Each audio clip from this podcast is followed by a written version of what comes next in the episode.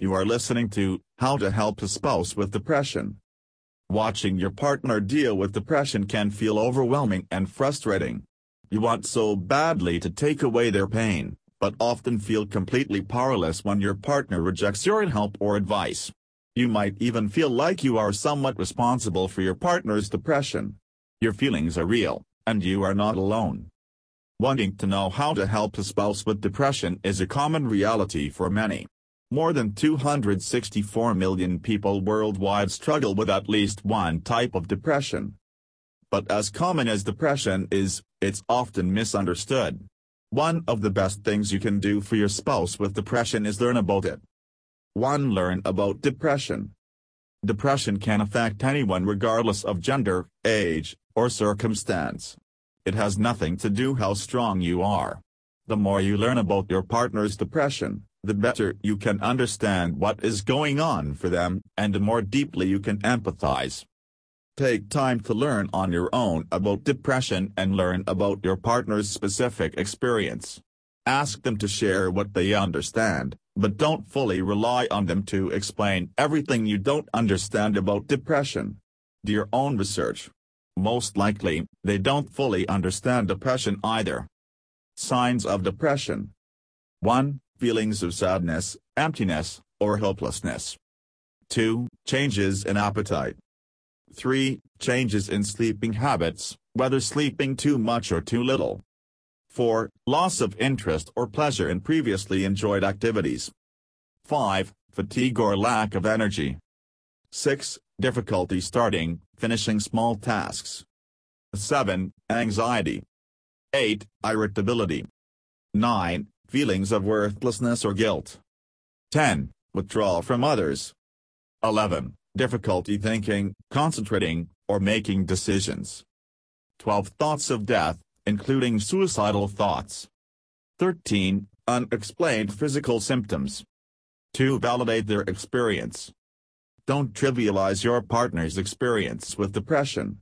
Depression is not just in your head, it is physically and psychologically complex. Your partner likely blames themselves for their symptoms, so avoid offering overly simple solutions like just cheer up or have you tried essentials. Reassure your partner that their experience is real. Let them cry. It's okay to cry. What and what not to say to a spouse with depression. 1. Instead of saying, why can't you just cheer up, try saying, would you like a hug? 2. Instead of saying, don't I make you happy, try saying you're important to me. 3. Instead of saying, your bad moods are so exhausting, try saying, I'm not frustrated with you, I'm frustrated that you are experiencing this. 4. Instead of saying, it's all in your head, just stop thinking so much try saying, you're not going crazy. 5. Instead of saying my life is hard too, and you don't see me complaining about it, try saying, I can really understand what you're going through, but I'm here to support and love you. 6. Instead of saying I have so much, just be grateful, try saying, I'm sorry you're in so much pain. 3. Encourage professional help. Therapy is one of the single most helpful things you can do to start recovering from depression. Offer to go with your partner, but honor their decision if they'd like to go alone. Pay attention to their progress. If they frequently come home from therapy feeling more hopeful or at least more clear than before, encourage their treatment and celebrate their progress. If they often come home more frustrated and confused, encourage them to find another therapist who could be a better fit. Offer to help with this search. 4. Offer connection and quality time. Connection is one of the greatest non-clinical remedies for depression symptoms. As their equal partner and friend, not their therapist, ask your spouse about their day. It's common for a depressed person to feel like their problems don't matter and avoid burdening others by talking about them. Reassure your partner that you want to listen to whatever's on their mind, even if it's negative.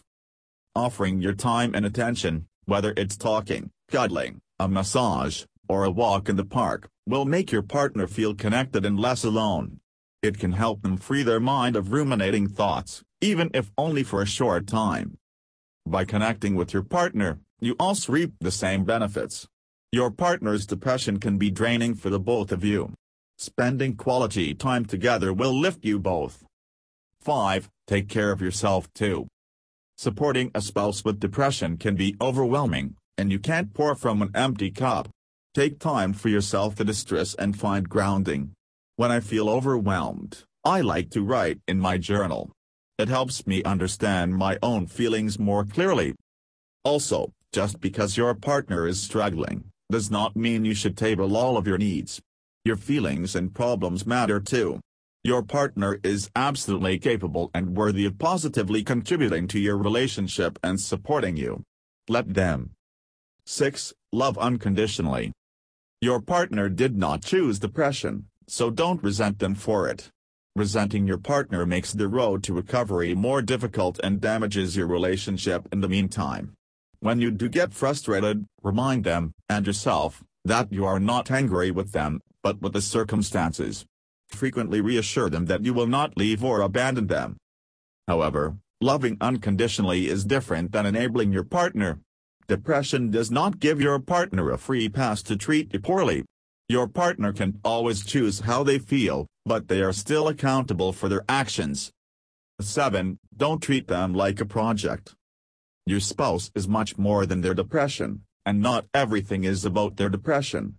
Your partner is complex, so treat their experiences as such. Blaming everything on their depression will make your partner question their identity and keep them feeling incapable of recovery.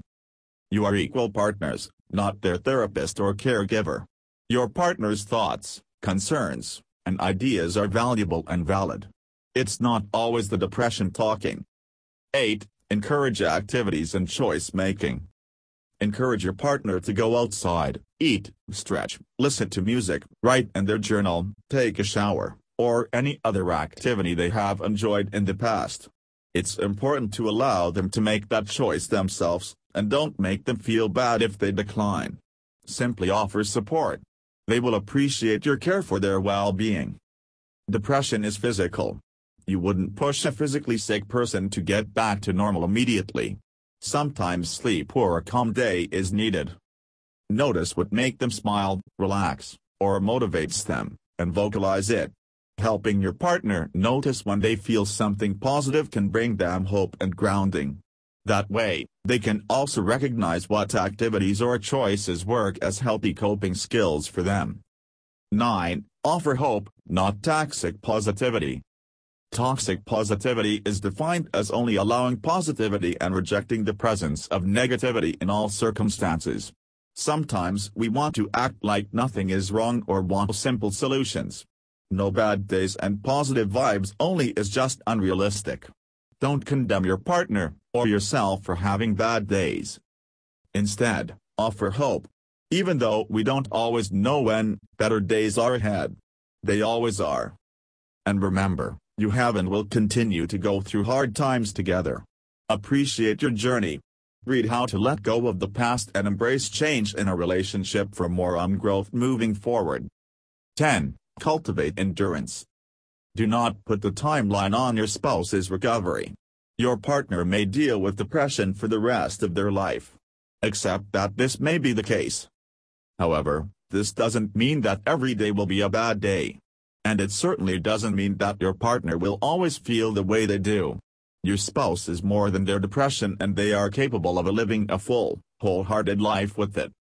Even though depression can be frustrating for you both, spending every day resenting your circumstances only leads down a road of more resentment. Instead, seek to implement healthy coping skills in your daily lives and prioritize hope and healing for yourself and in your relationship. Remind your spouse that no matter how hopeless they may feel, the time will pass. Though they may not feel it, they can and will be happy again. The end. Article by the Love Brain blog. Listen more on blogcasts.com.